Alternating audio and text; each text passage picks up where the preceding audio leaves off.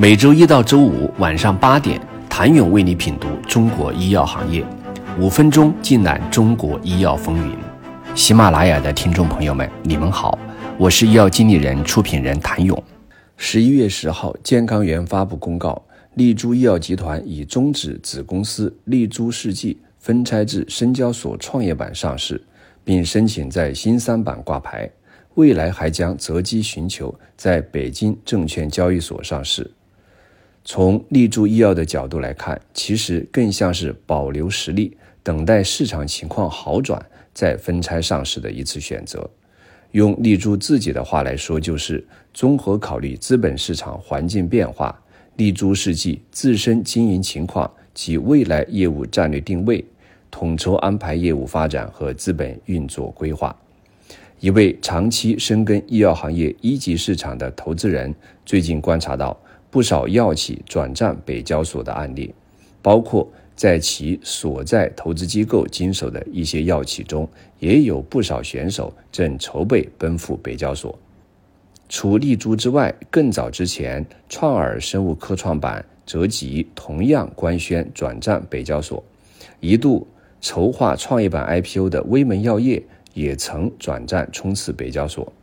在上述投资人看来，转战北交所现象频发背后，更多是一种科创板收紧、港股破发导致上市难应运而生的备选之路。北交所作为服务创新型中小企业主阵地，在如今资本市场遇冷的情况下，虽然流动性有限，但对于特别稀缺的标的来说，仍较为友好。不过，转战北交所真的能成为那根救命稻草吗？当然，北交所能否拯救一众 biotech，则并不好说。大家只是多了一个选择，抱着试一试的态度，争取先上北交所。但从交易上来看，北交所退出还有明显问题。最致命的问题就是流动性太差。目前一个公认的事实是，IPO 退出渠道正在收窄。公开数据显示，二零二二年至今。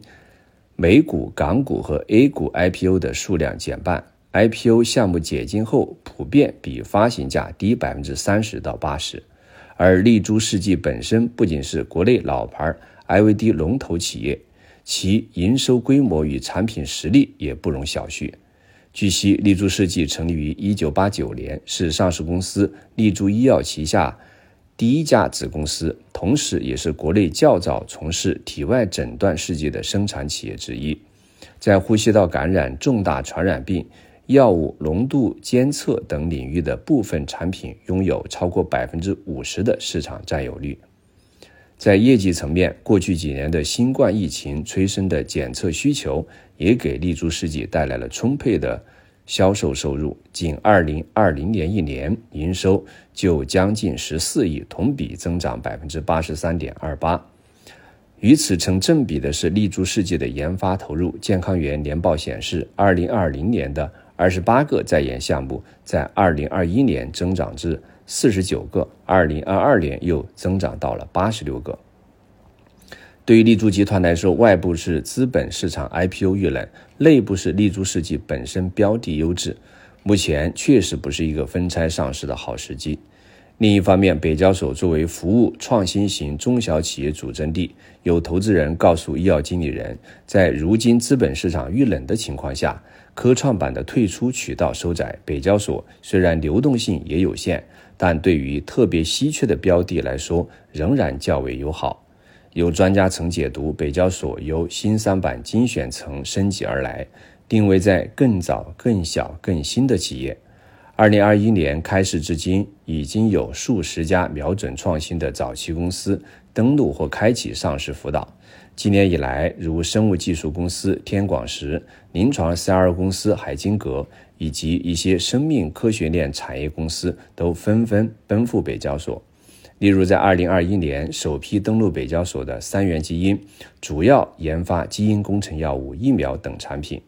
其主要产品重组人基因工程阿尔法一 B 干扰素是中国第一个具有独立知识产权的基因工程一类新药。而在今年才登陆北交所的景波生物，股价屡创新高，截止今日收盘，股价为二百八十七点九九元每股，总市值一百九十六点零八亿元。从基本面看，景博生物是国家级专精特新小巨人企业，其人源化胶原蛋白材料制备及产业化的核心技术在全球也居于领先水平。此外，从规则上，北交所的上市规则也相对友好。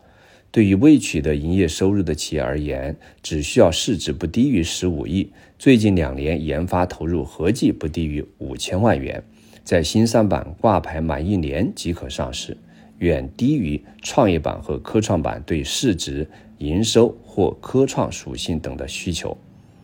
转战北交所是一个好选择吗？请你明天接着收听。谢谢您的收听。想了解更多最新鲜的行业资讯、市场动态、政策分析，请扫描二维码或添加医药经理人微信公众号“医药经理人”医药行业的新闻与资源中心。我是谭勇，明天见。